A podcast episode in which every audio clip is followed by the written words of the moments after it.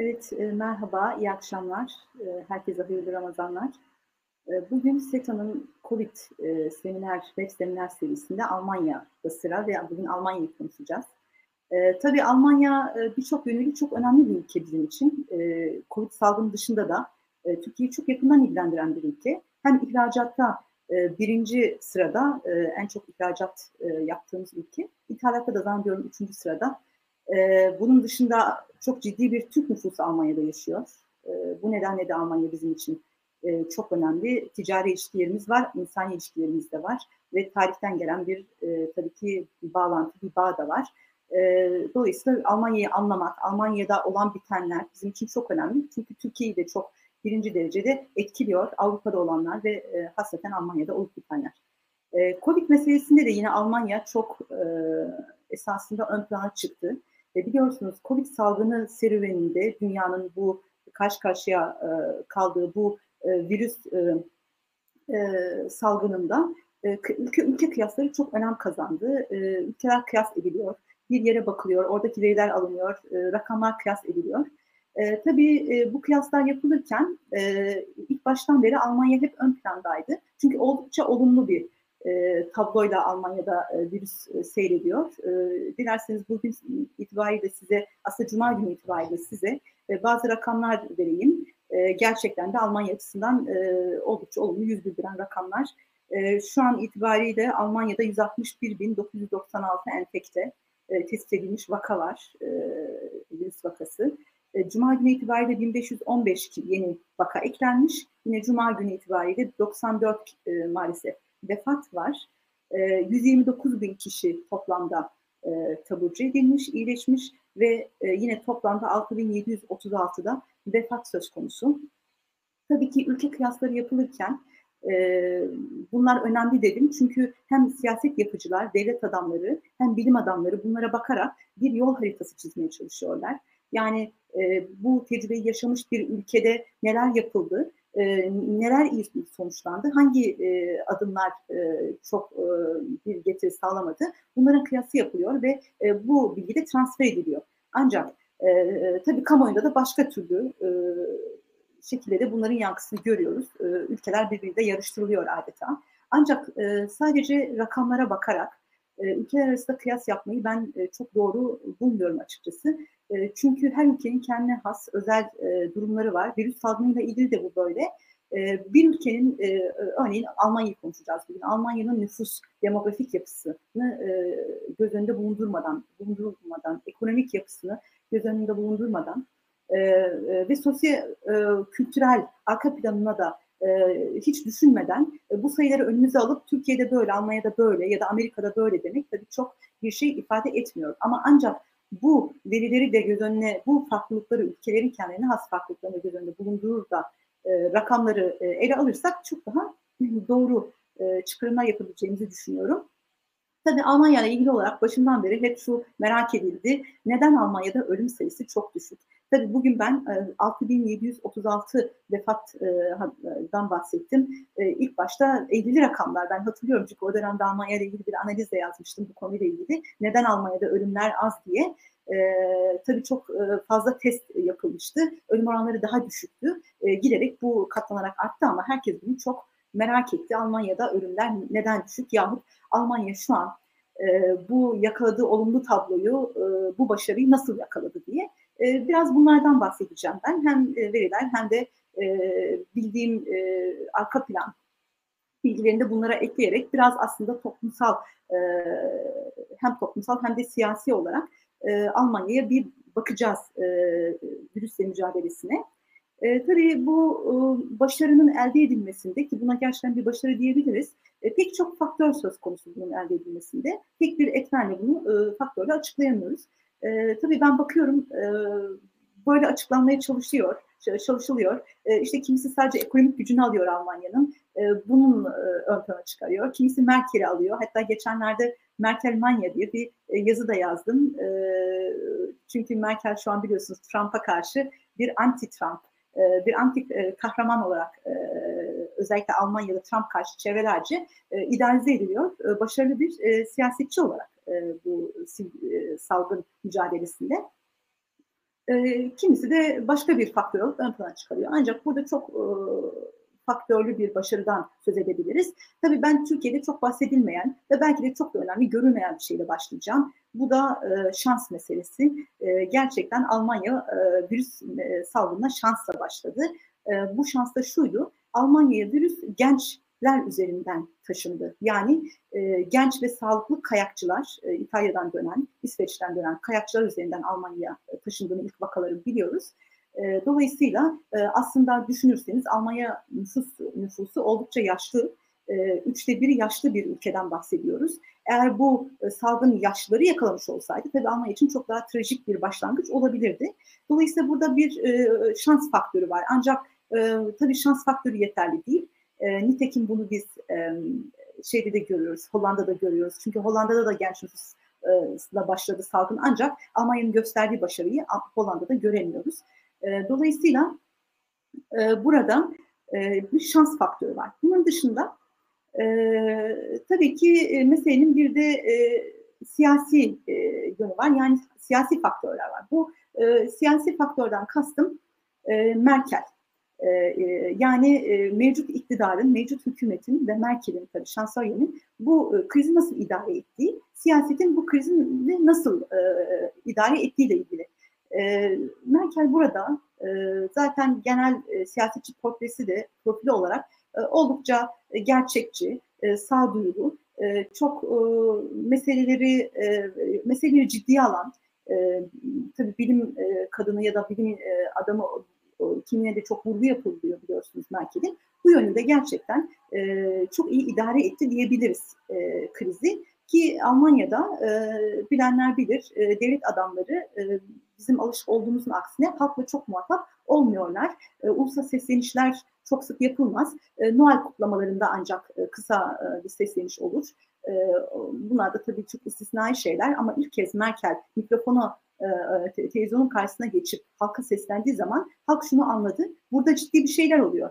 E, üstelik Merkel'in kullandığı dil, e, tabii Macron gibi bu bir savaş demedi. Ancak savaştan sonra, İkinci Dünya Savaşı'ndan sonra karşı karşıya kaldığımız en büyük meydan okumadır dedi.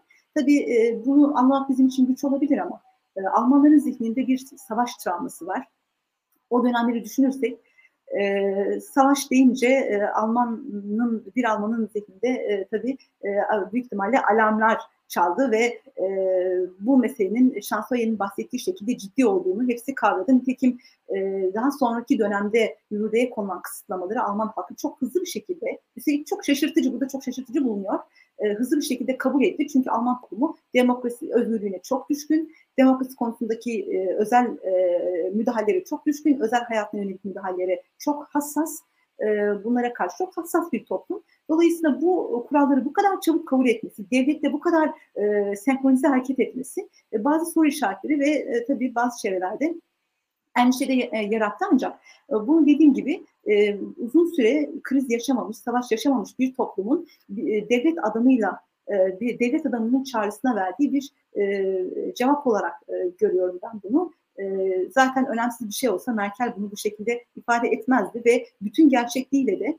e, Almanya'nın yüzde yetmişi e, enfekte olacak diyerek meseleyi e, çok ciddiye aldı diyebiliriz. Tabii e, en önemli şeylerden birisi de burada e, meselenin siyasi bir e, malzeme haline getirilmemesi. Yani Trump'ın aksine Merkel örneğin e, konuyu e, siyasi bir e, malzeme haline getirmedi. E, ve tabii ki muhalefet de böyle yapmadı. Hem muhalefet hem Merkel meseleyi bir devlet meselesi ve toplum meselesi olarak değerlendirdi diyebiliriz. Burada Merkel'in e, ciddi bir e, başarısı var. Daha sonra geleceğim. Bunun tabii ki iç siyasete yansımaları da var. Yani bir Merkel faktöründen ve e, bir e, ve halkın buna uyumundan bahsedebiliriz ki Almanya'da e, pek çok ülkenin aksine e, resmi bir OHAL yok. Yani resmi e, aslında yasaklar da yok. Bazı kısıtlamalar var ve e, ama bunlara baktığınız zaman şunu görüyorsunuz. Oldukça e, bakarsanız aslında e, e, gayri resmi bir OHAL durumu söz konusu. Ancak e, Merkel bu geçişi öyle sağladı ki halkın yani kendi yasaklarından ve uygulamalarından önce halkın gönüllü kabulü ve katılımı. Yani otoriter bir itaatten çok e, gönüllü ve bilinçli bir kabul yönünde bir e, dil ve üslup kullandığı bir siyaset e, izledi. ve bu yönüyle de halk buna e, olumlu cevap verdi diyebiliriz ve bahsettiğim nedenlerden dolayı tabii ki e, kriz anı, panik anı bunu görüyoruz. E, nitekim e, hatırlarsınız bir tuvalet kağıdı savaşları olmuştu. Bütün Avrupa'da, Almanya'da da bu gerçekleşti. Bazı marketler bomboş kaldı. E, halk gerçekten panik içerisinde ve bu kriz durumunda üstelik kendisine savaş e, durumu hatırlatılıyor. hatırlatılıyor. E, devletin e, çizdiği çizgiye e, uymak noktası bir sıkıntı yaşamadı.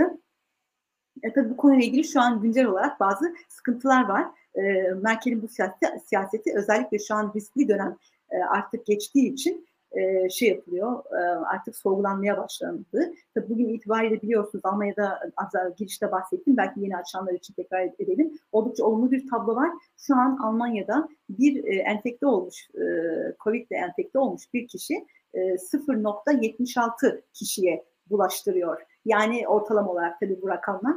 E, bu da şu demek bir kişiden daha az e, kişiye bulaştırma riski var. E, e, Mart aylarının başında bu 3.0'dı.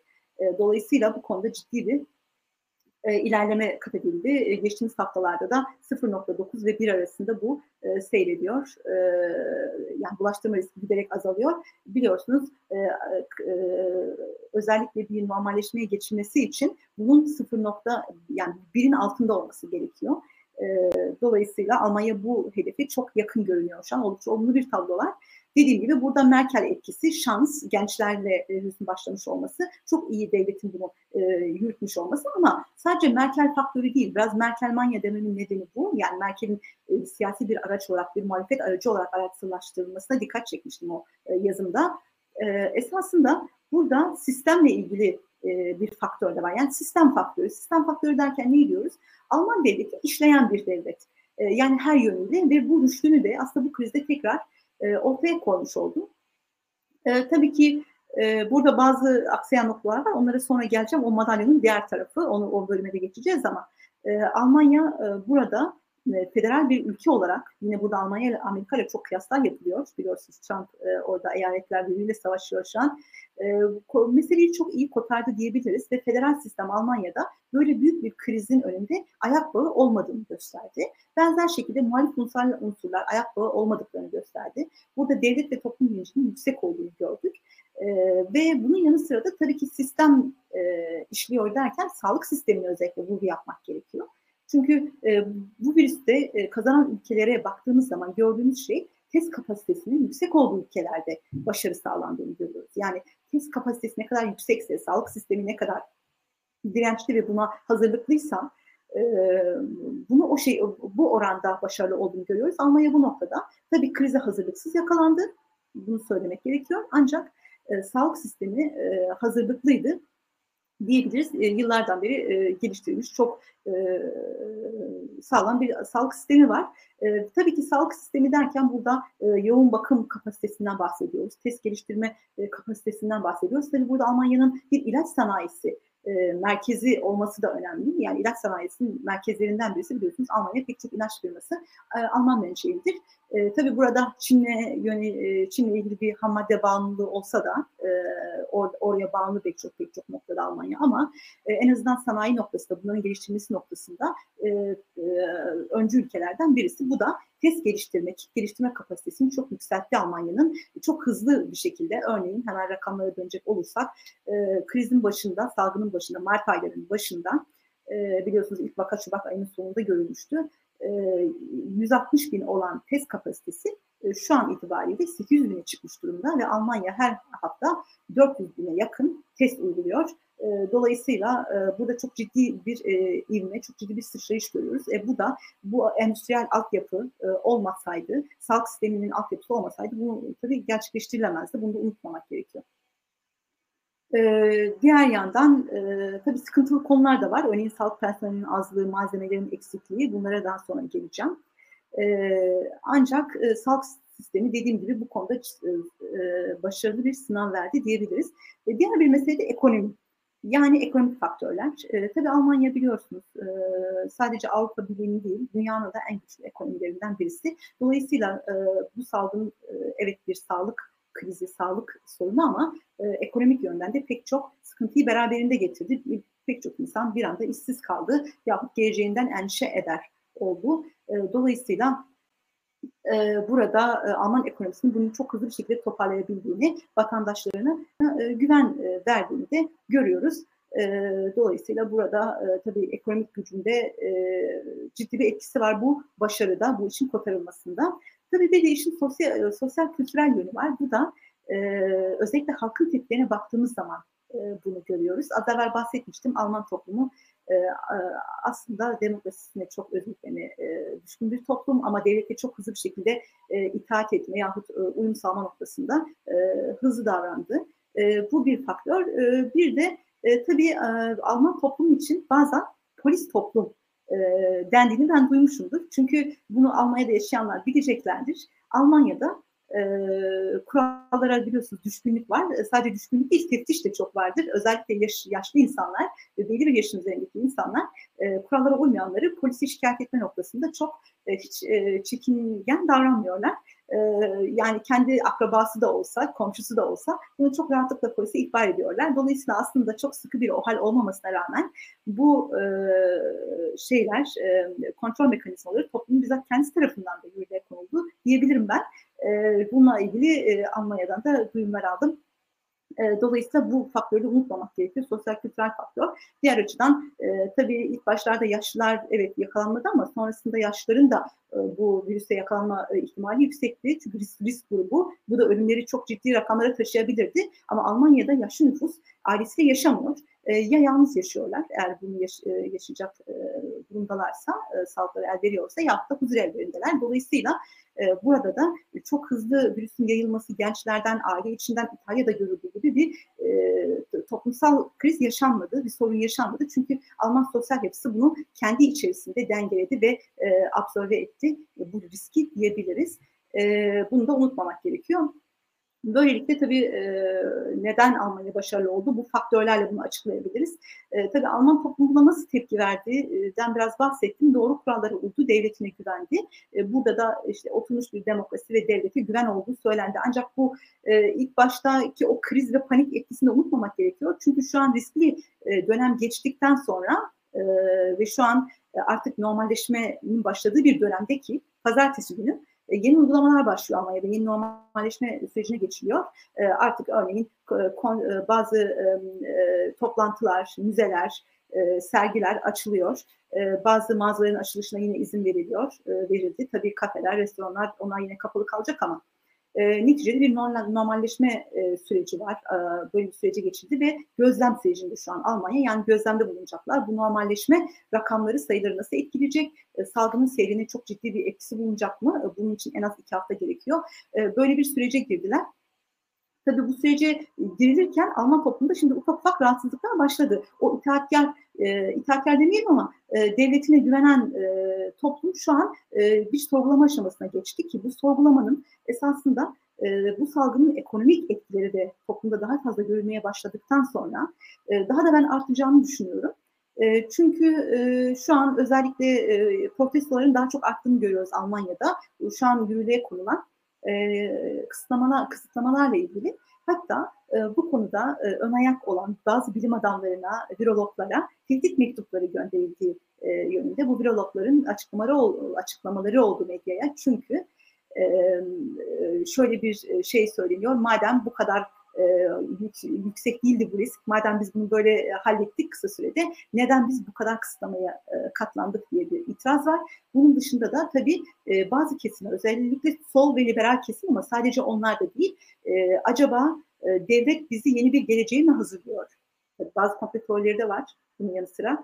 E, devlet e, bizi yeni otokratik bir düzene mi alıştırmaya çalışıyor diye şüpheler içerisindeler. Bu biraz absürt gibi gelebilir Alman demokrasisi göz önünde bulundurulunca ama e, bu noktadaki sorgulamaların aslında e, haklı sebeplerinde olduğunu düşünebiliriz. Çünkü bütün başarılı hikayesine rağmen bu salgınla ilgili olarak Merkel hükümetinin özellikle mülteciler krizinde pek iyi bir sınav vermediğini biliyoruz ve burada e, özellikle şeffaflık noktasında pek de şeffaf bir görüntü vermedi Alman devleti mülteci krizini yönetirken. En azından bu yönde ciddi iddialar var e, vardı ve halk nezdinde acaba devlet e, bizden rakamları mı gizliyor? e, kendi siyasetini meşrulaştırmak için diye ciddi şüpheler vardı. Dolayısıyla e, insanların e, şüpheleri e, var devlete karşı e, yeterince şeffaf olmadığına yönelik olarak. E, şu anda da e, bu krize yönelik de bu şüphelerin yeniden gündeme geldiğini, yeniden tetiklendiğini görüyoruz. Benzer şekilde Alm Almanya'da e, aslında Almanya uzun süre e, dediğim gibi çok özgürlüğüne düşkün, çok demokrasi e, geleneğinin e, yerleştiği iddia edilen ki aslında çok yeni bir gelenek düşünülürse çok yeni e, bir gelenek ama e, bir ülke olarak bilinir ancak e, terör saldırısı özellikle Paris'te yapılan e, terör saldırıları, DAEŞ meselesinden sonra Almanya'da bir dizi e, yasa çıktı ve e, bazı değişiklik, değişikliklere gidildi ve e, siyasetin ibresi özgürlükten güvenliğe doğru çevrilmeye başladı.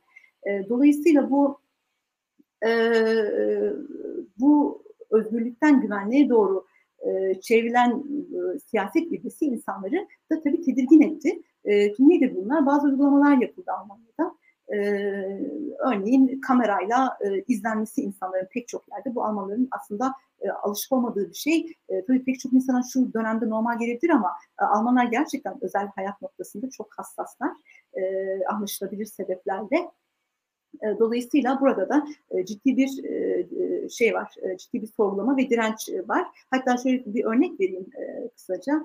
1983 yılında nüfus sayımı yapılıyor Almanya'da ve nüfus sayımı esnasında memurlar kaç oda diye soru yöneltiyorlar ve bu sorunun yöneltilmesi ile Alman devleti mahkemelik oluyor bir anda vatandaşlarıyla. Mahkemeye taşınıyor süreç.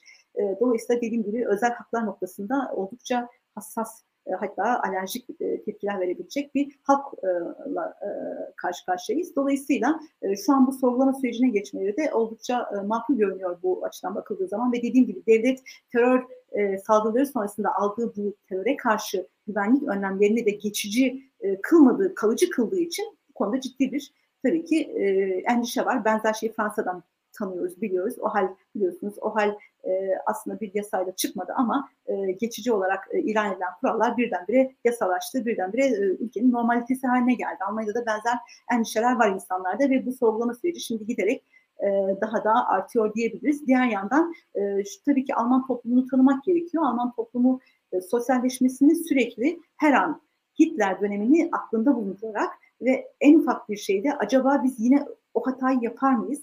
Biz yine o e, döneme döner miyiz? Korkularıyla yaşayan bir toplum. Bu nedenle Alman toplumu e, bazen e, korku toplumu olarak da tanımlanır e, bazı sosyolojik analizlerde ki e, Alman toplumu biliyorsunuz esasında e, en azından ben böyle hatırlıyorum e, sosyoloji derslerinden e, eğlence toplumu olarak tanımlanırdı, endüstri toplumu olarak, e, iş toplumu olarak e, ve e, tabii ki e, risk, e, Risikogesellschaften e, işte, Pekin o analiziyle de e, risk toplumu olarak tanımlanırdı. Ancak e, son dönemde Almanya'nın giderek bir korku toplumu, aslında Avrupa'nın giderek bir korku toplumuna doğru evrildiğini de görüyoruz.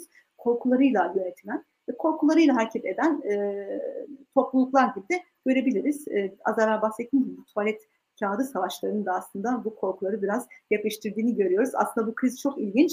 Bu salgın toplumların e, turnusol kağıdı gibi oldu biraz. Hem siyasetin hem siyaset sistemi, siyasal sistemin hem de toplum yapılarını e, bize adeta e, haritasını e, çıkarıyor diyebiliriz.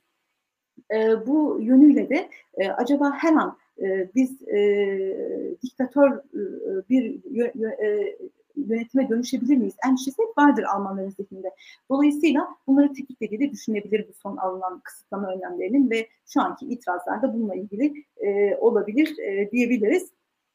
E, dediğim gibi Almanya'nın başarısının e, etkenleri işte kısaca siyaset, şans, e, iyi idare, e, düzgün bir sağlık sistemi, güçlü bir ekonomik yapı e, olarak ve güçlü bir liderlik, e, Merkel'in liderliğinde olarak e, kısaca özetlenebilir. Halkın tepkisi de e, başta dediğim gibi başlangıçta aslında çok itaatkar ya da kabullenici e, devleti anlay anlayışlı, devletin kısıtlamalarına karşı ve gönüllü olarak katılan bir halk.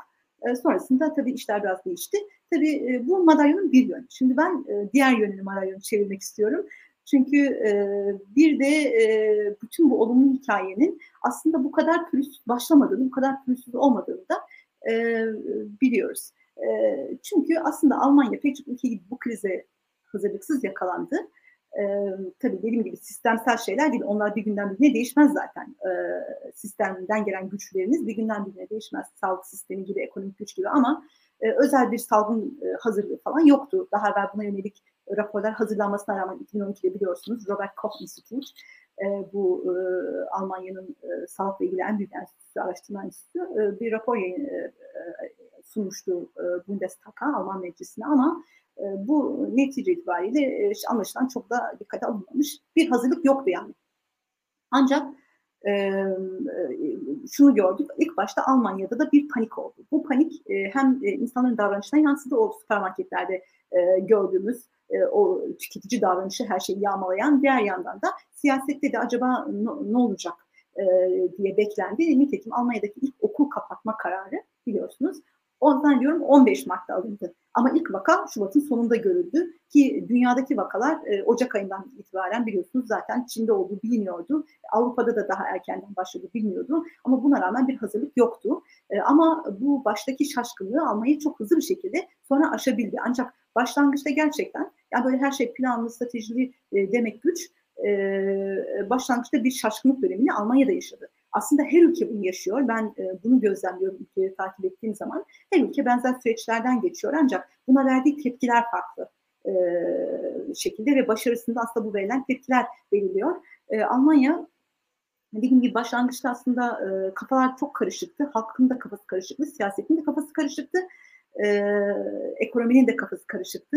E, ve e, e, tabii şu da vardı e, Almanya'nın tabii sağlık sistemini bilenler bilirler. Orada bazı sigorta birlikleri var e, Krankenkassen denilen şeyler. Şimdi onu anlatamam çok farklı bir sistem Türkiye'den. Ama e, netice itibariyle e, hastaların e, bir sigortanız oluyor ve sigortanız karşılıyor sağlık masraflarınızı. Ancak son dönemde e, bu test meselesi ortaya çıkınca peki ben test yaptırırsam kim karşılayacak? Yani bu testlerin maliyetini kim karşılayacak? Buna yönelik bir açıklama yoktu. Kafa karışıklığı vardı. Bu nedenle hastanelerde, sigortalarda, insanlar da e, bu konuda çekingen davrandılar. Test yaptırmakta, bunları yürürlüğe sokmakta çok çekingen davrandılar.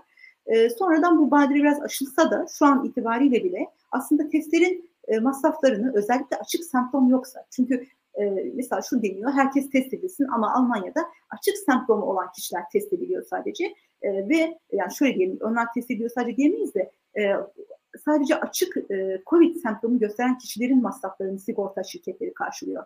Dolayısıyla peki diğerlerini kim karşılayacak? Yani semptom yokken yapılan testleri kim karşılayacak? Bu konuda hala bir e, kafa karışıklığı, hala bir kafa karışıklığı olduğunu söylemek mümkün. Diğer yandan e, tabii Almanya'nın e, huzur evlerinde yaşanan sıkıntılar var e, ve hastanelerinde, kliniklerinde biliyorsunuz buralarda başından beri maske eksik, eksikliği, malzeme eksikliği halen şu an medyaya yansıyor. Ben takip ediyorum.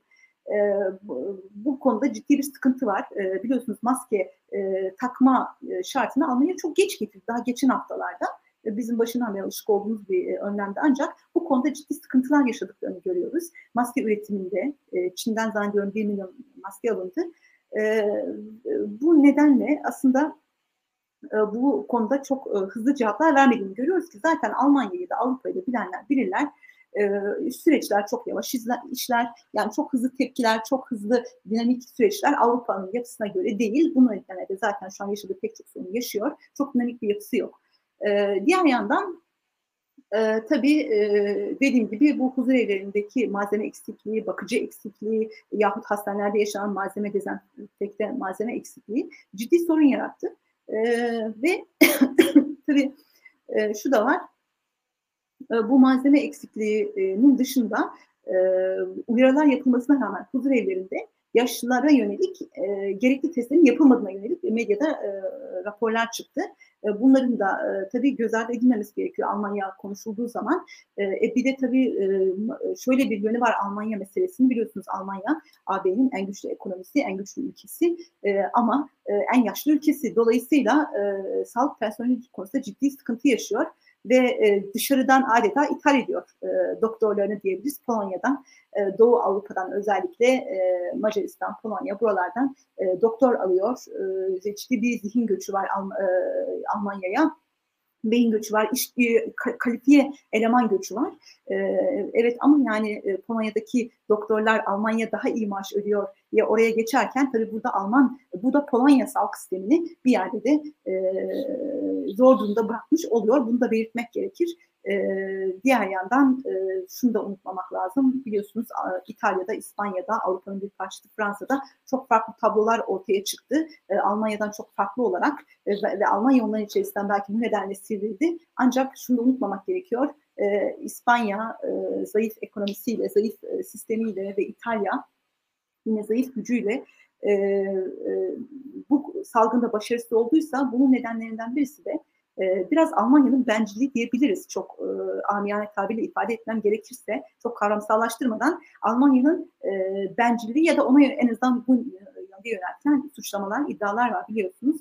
E, AB'nin Almanya'nın kendi e, e, kendi çıkarı için kullandığı e, lokomotif gücü olarak e, ve AB'de alınan kararlar, biliyorsunuz Almanya dominansı var, e, ağırlığı var AB, Avrupa Birliği içerisinde. Özellikle kur politikaları diğer ülkeleri mağdur ediyor. E, fakir ülkeleri e, mağdur ediyor. Çünkü kenar sıkma politikaları e, AB tarafından empoze edilen bazı siyasetler buradaki sağlık sisteminde kısıtlamalara gidilmesine, dolayısıyla bu insan, bu salgında önemli olan sistemsel bazı yapıların zayıflamasına da neden oldu e, tabii bu meselenin bu açısını, bu açıdan da meseleyi görmeniz gerekiyor ve Almanya başarısını değerlendirirken özellikle de bizim e, kendi ülkemizle kıyasını yaparken tabii Almanya'nın bu ekonomik dev e, dev ekonomisini de e, yıllardır lüks yani Amerika'ya sırtını yaslamış güvenlik şemsiyesi altında oldukça bir, bir refah toplumu, bir rahat bir toplum e, olduğunu da unutmamak gerekiyor. Dolayısıyla bu e, elverişli e, koşulları da Almanya'yı çok avantajlı duruma getirdi. E, tabii ki Almanya'nın güçlü ekonomi sahibi olması da sadece en azından sadece Almanların hesabına yazılacak bir kazanç değil. Bunun tabii tarihine çok şu an girmeyeceğim. Çok e, bakıyorum şu an çok vaktimiz el vermeyebilir. Bunun dışında tabii şunu söylemek gerekiyor. E, dediğim gibi bunu biraz açıklamaya çalıştım. Almanya'nın başarısı, e, bunun toplumsal e, nedenleri, siyasal ekonomik nedenleri.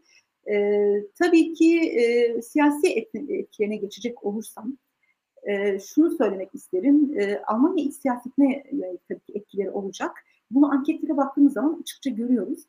Almanya'da krizi iyi şekilde yöneten koalisyon partileri, merkez partileri son dönemde çok ciddi çöküş içerisindeydi. Açıkçası merkez sağın ve merkez solun çöküşünden Almanya'da bahsediliyordu. Ancak şu an en azından merkez soluştan şeyi söyleyemeyeceğim SPD için ama e, en azından e, merkez sağın toparlandığını görüyoruz anketlerde. E, bunun da tabii Merkel'in yürüttüğü e, başarılı e, salgın mücadele statistiğiyle yakından ilgisi var. E, başarılı karnesiyle ilgisi var. Şu an %28'den %38'e zannediyorum e, aklımda kalan rakamlar şu an en son bu yönde. E, bir sıçrama gerçekleştirdi CDU.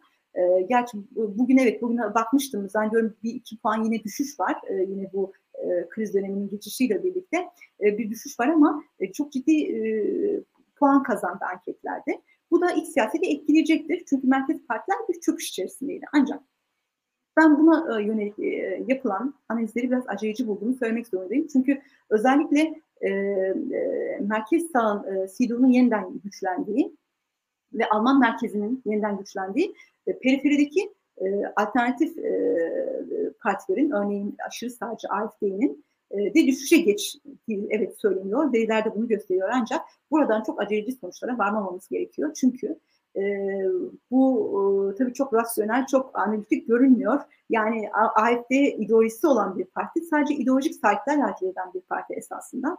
Ancak e, bu ideolojinin 3 e, aylık bir e, salgınla, 2 aylık bir salgın macerasıyla bittiğini, insanların bundan vazgeçtiğini tabii söylemek güç.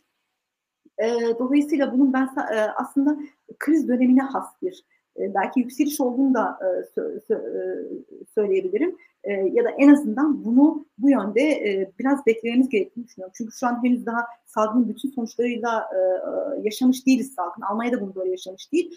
E, bunun sonuçları ne olacak? Özellikle ekonomik sonuçları ki e, bir siyasetçi şöyle demişti Almanya'dan. Salgından salgından sonra herkes çok güçlü bir ekonomi olmasına rağmen e, bütün Almanya, bütün toplum kesimleri daha da fakirleşecek. Dolayısıyla bunun faturası kime çıkarılacak bunu göreceğiz. Daha şimdiden dediğim gibi madem bu kadar çabuk, basit bir tehlikeydi biz neden bu ekonomiyi tehlikeye riske soktuk diye ciddi itirazlar var. Diğer yandan AFD'ye yönelik de ırkçılığın bittiğini falan söylemek mümkün değil. Çünkü e, AFD'nin öne sürdüğü argümanların aksini güçlendirecek, yani onun yerini güçlendirecek şekilde bir süreç izlendiğini görüyoruz. E, nedir bu? E, biliyorsunuz AB karşıtı e, aşırı sağcılar. E, AB gerçekten de bu e, süreçte oldukça başarısız bir tablo çizdi. E, dayanışma göstermedi ve, ve işlevsiz e, şekilde ortada duruyor.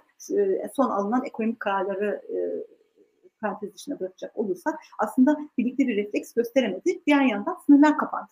Yani biliyorsunuz AFD e, aşırı sağ e, sınır e, içe kapanma, e, tek bir e, nasyon, e, millet ve dediğim gibi AB karşıtı bir politika izliyor. Şu an tam da sınırların gerçekten içe kapandığı, toplumun içe doğru döndüğü bir sürece girmiş bulunuyoruz. Dolayısıyla bunlar tam da AFD'nin ben söylemiştim tezini güçlendirir mi göreceğiz. Bunun yanı sıra tabii ırkçılık da virüs sonuçta Çin'den geldi. Şu an Almanya'da okuyorum ben çok Çin görünümlü, hepsi Çinli olmasa da insanlara çok ciddi ırkçı saldırılar var.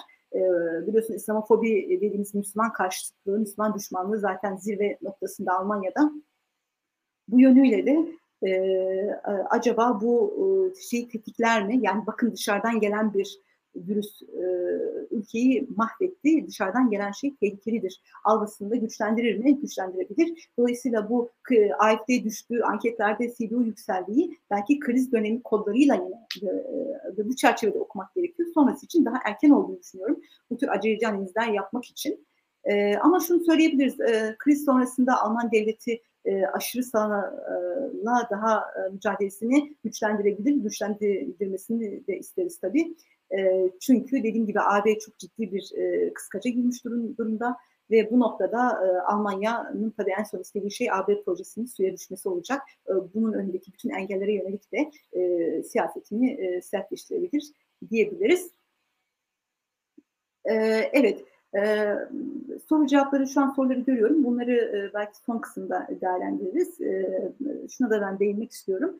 Hazır AB'den bahsetmişken e, tabii e, bu e, Almanya deyince akla gelen şey AB oluyor ve e, a, e, bu salgının ikinci merkezi olarak Çin'den sonra Avrupa'da biliyorsunuz. Avrupa nasıl bir burada sınav verdi? E, sadece e, dediğim gibi marketlere koşan e, tırnak içinde bencil e, Almanlar e, değil, e, AB de bir panik içindeydi ve Almanya'da e, tıpkı vatandaşlar gibi, vatandaşları gibi davrandı ve e, bencil bir şekilde hemen sınırlarını kapattı. Hatta o dönemde e, Fransa e, bölgesi e, yani sınırda orada Fransız arabalarının yakıldığı, bunların geri çevrildiği ve buna yönelik saldırılar olduğu yönünde haberler basına yansıdı, yansıdı ki İtalya'nın resmi olarak talep ettiği maskeler ki en kötü durum, durumda olan ülke İtalya'ydı biliyorsunuz reddedildi Almanya tarafından. Bu bu konuda bir dayanışma sergilemedi Almanya. En azından ilk tepkisi buydu. İlk tepkisi kendisini kurtarmaktı e, ve diğer ülkelerle ilgilenmedi. E, tabii sonrasında Fransa'dan hasta kabul edildi, İtalya'dan hasta kabul edildi ancak bunların daha çok görüntüyü kurtarmak, e, AB'yi e, imajını kurtarmak için atılmış çok yetersiz adımlar olarak okumak gerekiyor ki e, bunu İtalya'dan gelen haberlerden, yapılan resmi açıklamalardan da görmek mümkün. E, anketlerde en çok nefret edilen e, ülke şu an Almanya, İtalya'dan ve e, resmi açıklamalarda da biliyorsunuz e, Almanya'nın bu konuda e, tabii sonradan teşekkür ettiler ama e, İtalya'yı yalnız bıraktığı e, da söylendi. E, biraz AB meselesine de aslında e, girmek gerekiyor ve e, bundan sonrasında e, şu an Almanya dediğim gibi kriz esnasında yıldız ülke durumunda, Avrupa'nın yıldızı, hatta dünyanın yıldızı belki Trump'a karşı bir muhalefet unsuru olarak sahneye sürülüyor. E, bundan sonra nasıl e, şeyler olabilir? Yani meselenin dış siyaset kısmına gelecek olursak, e, dediğim gibi iç siyasette çok aceleci olmamak gerektiğini düşünüyorum. Merkel'in yükselişi gerçekten stabil kalacak mı bilmiyoruz. E, çünkü e, bu şunu da e, unutmadan, e, dış, siyasete geçmeden belirtmek isterim. E, tabii ki Almanya'nın en büyük eksiği bu süreçte çok önemli e, dijitalleşmesi. yani dijitalleşememesi daha doğrusu yani dijital dünyada geride kalıyor olması e, dijital markalar arasında büyük şirketler dünya şirketleri arasında şu an en büyük e, onlar cirolarını en çok artıran firmalar şu an. Bir tane bile sanayi ülkesi olmasına rağmen endüstri devi bir ekonomik dev olmasına rağmen bir tane Alman şirketi dahi yok. Dolayısıyla Almanya dijitalleşme noktasında çok ciddi e, sıkıntılar e, yaşıyor ve e, kriz sonrasında da e, salgın sonrasında da büyük ihtimalle bu e, artarak devam edecek. E, ki biz bunu şeyde de gördük e, bu önlemler esnasında da gördük. E, biliyorsunuz Almanya okullar e, şimdi okullardan bahsettim okullar yavaş yavaş açılmaya başlandı ama bunun çok önemli okullar meselesi e, Türkiye'deki gibi biliyorsunuz Türkiye'de EBA TV e, hemen yayına geçtiği hızlı bir organizasyon e, yani ağır aksak da olsa baştan sonra eksikleri girilmeye çalışıldı. Hemen bir e, sistematik bir geçiş sağlandı. Bu çok büyük bir başarı gerçekten Türkiye açısından. Almanya'da bunları göremedik.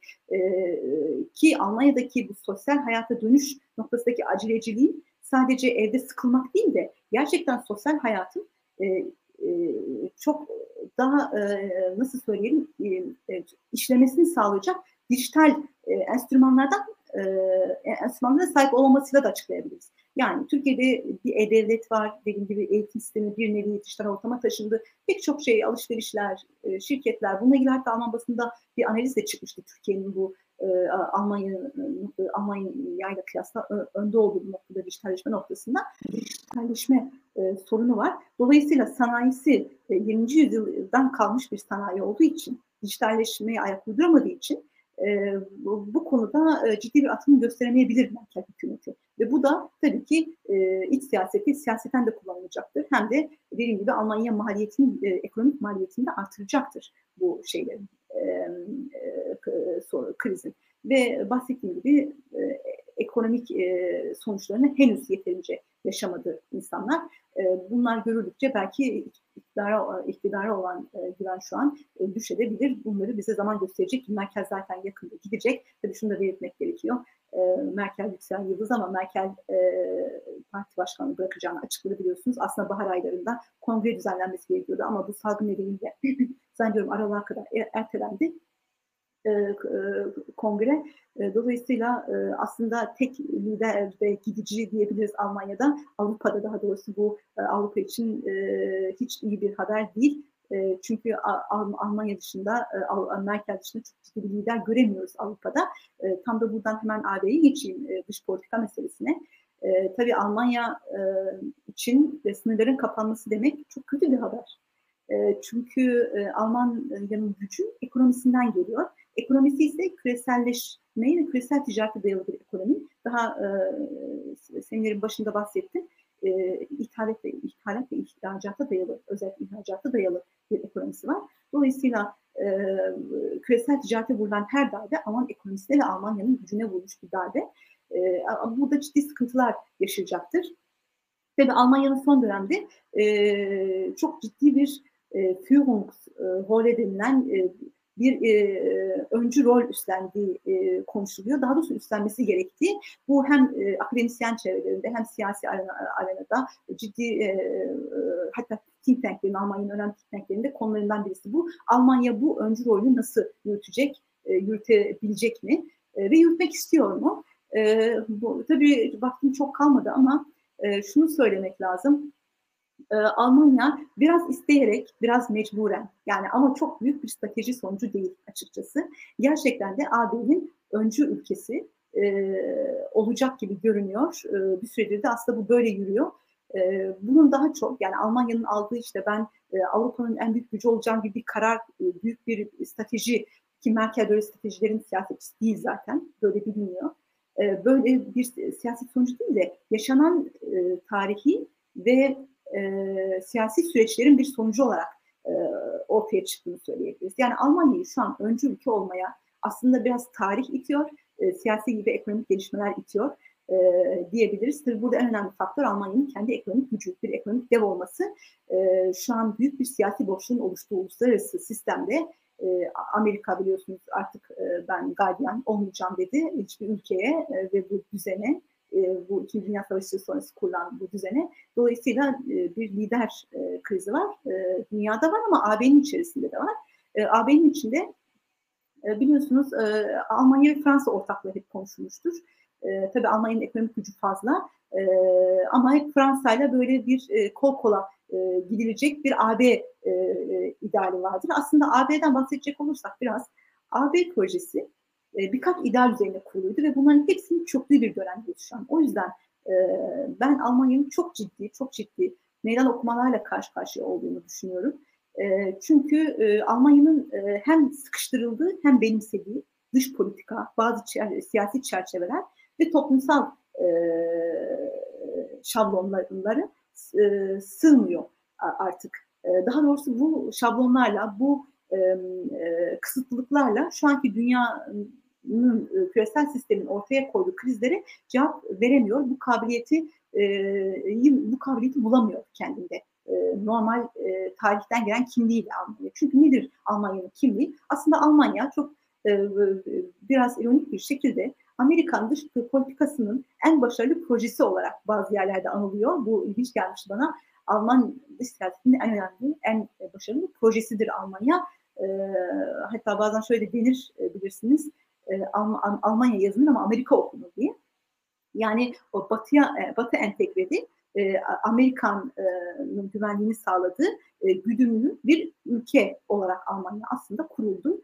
E, ve e, bunun yanı sıra e, tabii güdümlü bir ülke diyorum özellikle dış siyaseti güdümlü çünkü Hitler döneminden sonra öyle travmatik bir yaşantıdan sonra aslında Almanları e, bir yerde e, dediğim gibi e, bazı konularda çok ciddi e, e, kısıtlılıklar getirildi Almanlara. E, bu yüzden de Alman siyasetinin e, amaçlarından birisi bu kısıtlılıkları e, biraz aşmak. E, ama e, yani kendi e, menfaatlerini kor, koruyarak bu kısıtlılıklarla yaşamak ama gerektiği zaman da bunları aşmak yani bir bağımsızlığa doğru gitmek. E, özellikle e, dediğim gibi bu bir e, bir ayağı yani güdümlü bir siyaset. Diğer taraftan e, ABD, Batı, e, NATO, AB yani e, Batı merkezli bir dış siyaseti var.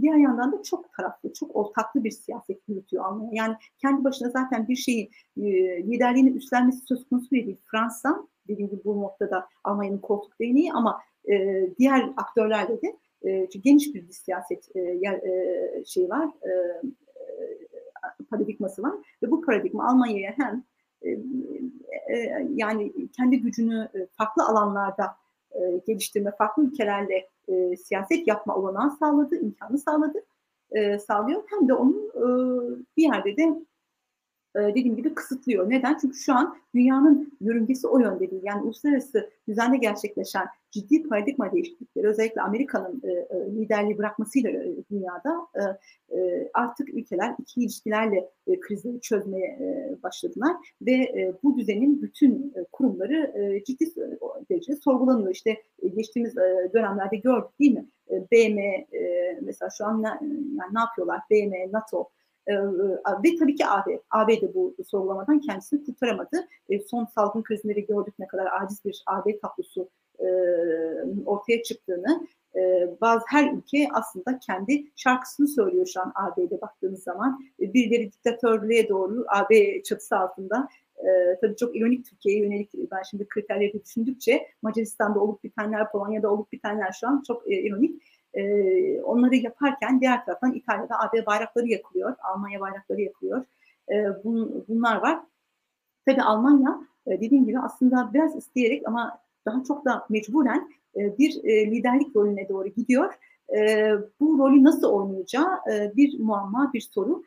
Bu rolü AB içerisinde oynayacak büyük ihtimalle. Çünkü elindeki en güçlü enstrüman, enstrüman bu ve AB bir aslında Almanya projesi gibi de düşünülebilir. Ancak e, tabii şundan bahsediyordum. AB dediğimiz zaman aklımıza ne geliyor? Açık sınırlar geliyor, e, dayanışma geliyor, uzlaşı geliyor, hukuk geliyor. E, ama e, son krizleri gördük. Daha evvel mülteci krizine de gördük. Bunların hiçbiri şu an mevcut değil ve bir Avrupalı kimliği. E, bakın şu an ideolojik olarak Avrupa. Avrupa ideolojik olarak zaten e, çökmüş durumda. Çünkü Avrupalı kimliği yok. Yani e, aşırı sağ hareketler, milliyetçi hareketler yükselişte. E, dolayısıyla milliyetçi kimlikler daha çok ön plana çıkıyor ve bunun artarak böyle devam edeceğini düşünebiliriz. Bunun yanı sıra hukuki olarak da bakıyorsunuz İtalya'nın aslında hakkıyla kurucu ülke olarak e, AB'den istediği yardımlar verilmedi. Yani son krizden okumasını yapıyorum. Daha evvelden de yapıldı. Mülteci krizinde de o kadar çok hukuksuzluk yapıldı ki birdenbire iltica hakkı insanların elinden alındı. Peki nerede hukuk? E, bütün bu şeyleri düşündüğümüz zaman kimlik çöktü, hukuk çöktü ve dayanışma gösterilmediği için e, böyle bir AB tablosu e, tablosuyla karşı karşıyayız ve bunun önderi olarak Almanya. E, tabii Fransa da olabilir. Neden Fransa değil Almanya? Çünkü e, Macron şu sıralar çok meşgul. E, Macron çok büyük hayallerle iktidara gelse de, getirilse de, gelse de e, esasında e, söz verdiği birçok şeyi gerçekleştiremedi ve aksine hem bir yandan iç siyasi sorunlarla, tabiiliklerle uğraşıyor, ekonomik sorunlarla uğraşıyor. Dolayısıyla çok da AB'nin e, liderliğine oynayacak bir şey yok, e, gücü yok. Özellikle son dönemde daha bugün Alman basında yazıyordu. E, Fransa'nın giderek Almanya'ya bağımlı bir ülke haline geldiğinden bahsediliyor. E, tabii Alman Fransız hastanelerinin durumu ortada. Almanya neredeyse Fransa'yı kurtardı deniliyor. Dolayısıyla Fransa'da bu gücü görmüyoruz. Esas e, AB'nin e, e, dediğim gibi kurgusu e, Fransa'nın siyasi önderliğini yaptı, Almanya'nın ekonomik dengeyi sağladı, e, finansmanı sağladığı böyle bir e, e, dengeli güçtü. Ama e, Fransa'nın olmayışı İngiltere'nin aslında Merkel'in e, bütün çabalarına rağmen, bütün isteğine rağmen e, terk etmiş olması Avrupa Birliği'ni e, şu an Avrupa Birliği'ni de oldukça e, tuhaf bir yapı haline getirdi. E, tabii böyle bir yapıya e, liderlik yapmak ister mi Almanya? E, mecburen yapacak ama ee, tabii çok kolay gelsin demek lazım. Çünkü dediğim gibi AB projesi, AB projesi olarak kalsaydı elbette ki Almanya bunu liderlik e, yapmak isterdi ve yapardı, yapıyordu. E, neydi bu? Uzlaşmacı, dayanışmacı, Avrupa kimliğine dayalı açık sınırların olduğu bir e, büyük proje, bir barış projesi hatta. Ancak e, bunların hepsi suya düşünce e, aslında AB'ye liderlik yapmak demek şu an sürekli sorun çözmek, sürekli sorunlarla uğraşmak, e, sürekli onu ayakta tutmaya çalışmak gibi e, görebiliriz ki Merkel de aslında bunu yaptı. E, Merkel'in bütün siyasi e, iktidarı boyunca verdiği reflekslere bakılacak olursa gerek Kırım krizinde gerek Ukrayna'da gerekse bu salgın meselesinde aslında hep son anda tam AB suya düşecekken onun hemen bir el gibi koşup kurtardığını görüyoruz. Yani son anda yapılan müdahalelerle e, aslında sadece sistemin çökmemesine Merkel'in gayret sarf ettiğini görüyoruz.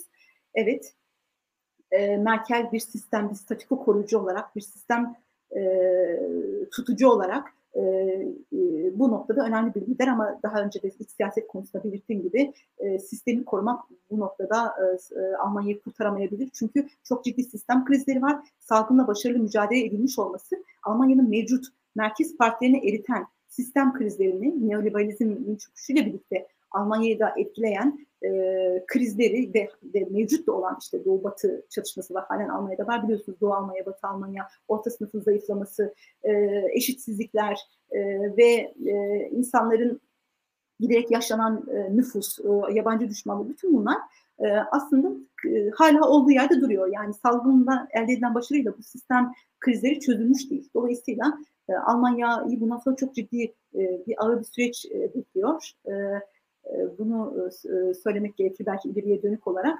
Tabii Almanya siyasi bir güç olacaksa da bunu AB içinde değil de yani AB içinde zaten bir güç. Ondan başka güç yok çünkü rakibi yok. Dediğim gibi Fransa da artık rakibi olmaktan çıktı. Bunu ancak kendi merkezi dışında, AB merkezi dışında e, bir siyasi iddia yapabilir. Bunu söyleyebiliriz. E, bu da nedir? E, bu da nedir? E, Almanya'nın periferisi diyeceğimiz e, Balkanlar, Orta e, Doğu Avrupa ve e, Orta Doğu'da e, hem kendi güvenliğini e, yani ticaret yollarını hem kendi güvenliğini koruyacağı, enerjisini garanti altına alacağı, enerji tedarikini garanti altına alacağı yerlerde bir siyasi güç olarak kendisini boy göstermesi, kendisini göstermesi e, gerekiyor. Ancak bu konuda pek başarılı bir karnesi yok. Libya'yı düşünelim, Berlin Konferansı'nı hatırlayalım. E, Suriye'deki e, olmayan Alman e, etkisini düşünelim. E, mülteci meselesini krizini düşünelim. Bunlara baktığımız zaman Almanya'nın aslında siyasi liderlik için daha çok çok e, çaba sarf etmesi gerektiğini düşünüyoruz ki burada da e, e, ayak bağlarının başında yani Almanya bunu çok istese, siyasi irade bunu çok istese bile ki oraya doğru gidiyor bunu e, tabii ben inkar etmiyorum. Almanya bir liderliğe doğru gidiyor doğru ama çok ciddi sorunlarla e, baş edecek bu liderlik sürecinde. Çünkü e, e, tabii güven ordusuz, güvenlik e, konusunda zayıf e, bir e, ülkenin e, liderlik e, ve iddiası bulması çok e, inandırıcı e, olmuyor. E, bu noktada hala e, Amerika'ya, e, Almanya'nın muhtaç olduğunu da biliyoruz. Ancak e, bu noktada e, şunu e, söyleyebiliriz. Almanya eğer siyasi liderlik gösterecekse bunu EU e, yani e, yani e, Avrupa Birliği sınırları ötesinde bu iddiasını gösterecek ama şimdiye kadar bu konuda çok e, da başarılı bir e, siyaset dediğim gibi izlemedi. E, ve e, bu öncü rolünü e, iddia ederken de en büyük savaşı kendi halkına karşı verecek. Çünkü Alman toplumu oldukça pasifist bir toplumdur. Yani bu toplumu e, çok e, şeye hazırlamanız e, zor bir liderliğe ikna etmeniz de zor. Çünkü Alman liderliği sadece Doğu Avrupa'yı, sadece belki Fransa'yı, e, başka ülkeleri değil, Almanların kendisini de korkuyor. Böyle çok ambivalent, çok çeşitli bir durum da var. Bir yandan Almanya'nın lider olması isteniyor, AB'yi götürmesi isteniyor e, ya da elini taşın altına sokması isteniyor ama çok da fazla Almanya istenmiyor. Tarihi nedenlerle bu konuda Alman toplumu da dediğim gibi oldukça temkinli ve e, siyasetin ayağına bağ olacak derecede de e, güvenlikçi politikalara e, tepkili bir toplum. Tabii daha konuşacak çok şey var ama e, vaktim dolmak üzere. Hemen hızlıca ben sorulara e, bakmak istiyorum. Evet, konu harici soruları arkadaşlar maille iletin lütfen.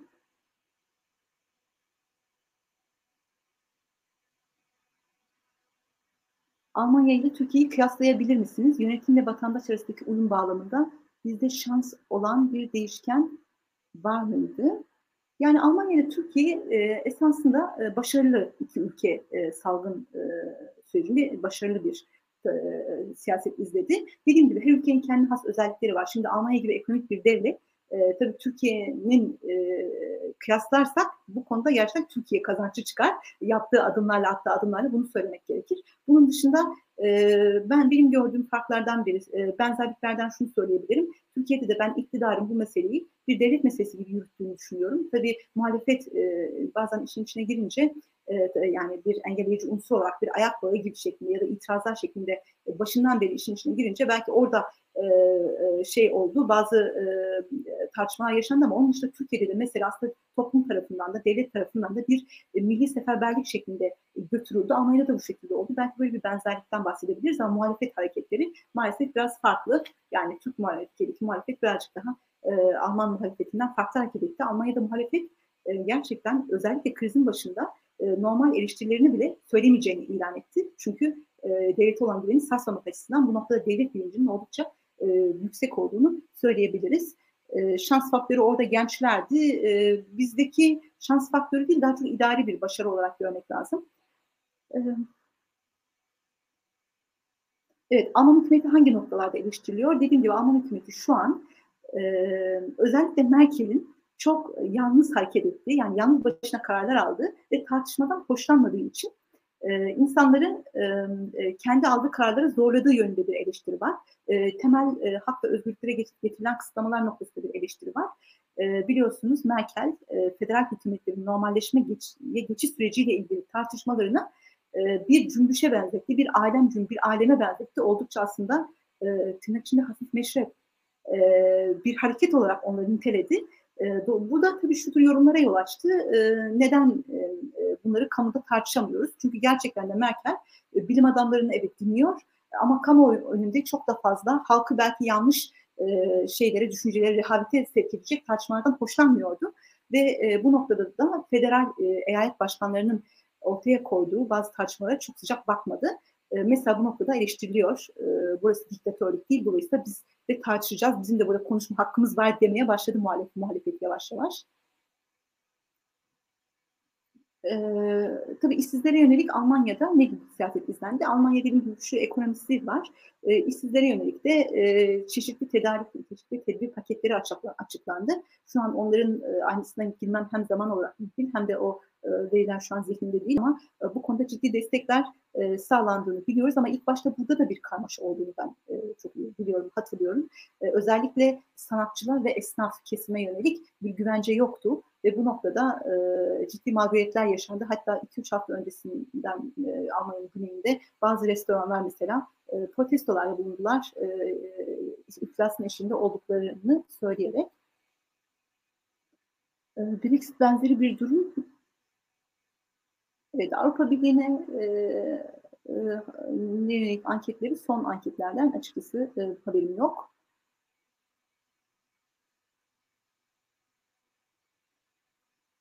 Yabancı ülkelerde ölüm sayısı obezite, obezite yaşlı nüfusun fazladır. Hayır Almanya'nın nasıl yaş nüfusu çok fazla. Yani e, nüfusun üçte biri 60 yaşın üzerinde. Dolayısıyla sadece bunu açıklamayalım. Tabii bir de şunu söylemek gerekiyor. E, meseleleri zaten tek bir şeyle açıklayamazsınız. Yani Almanya e, çok iyi idare etti ondan başarılı. Almanya e, çok güçlü ekonomisi var ondan başarılı. Hayır. Hepsi birlikte. Ve birazcık şans faktörü de var. Bunu da e, bundan da bahsetmiş oldum.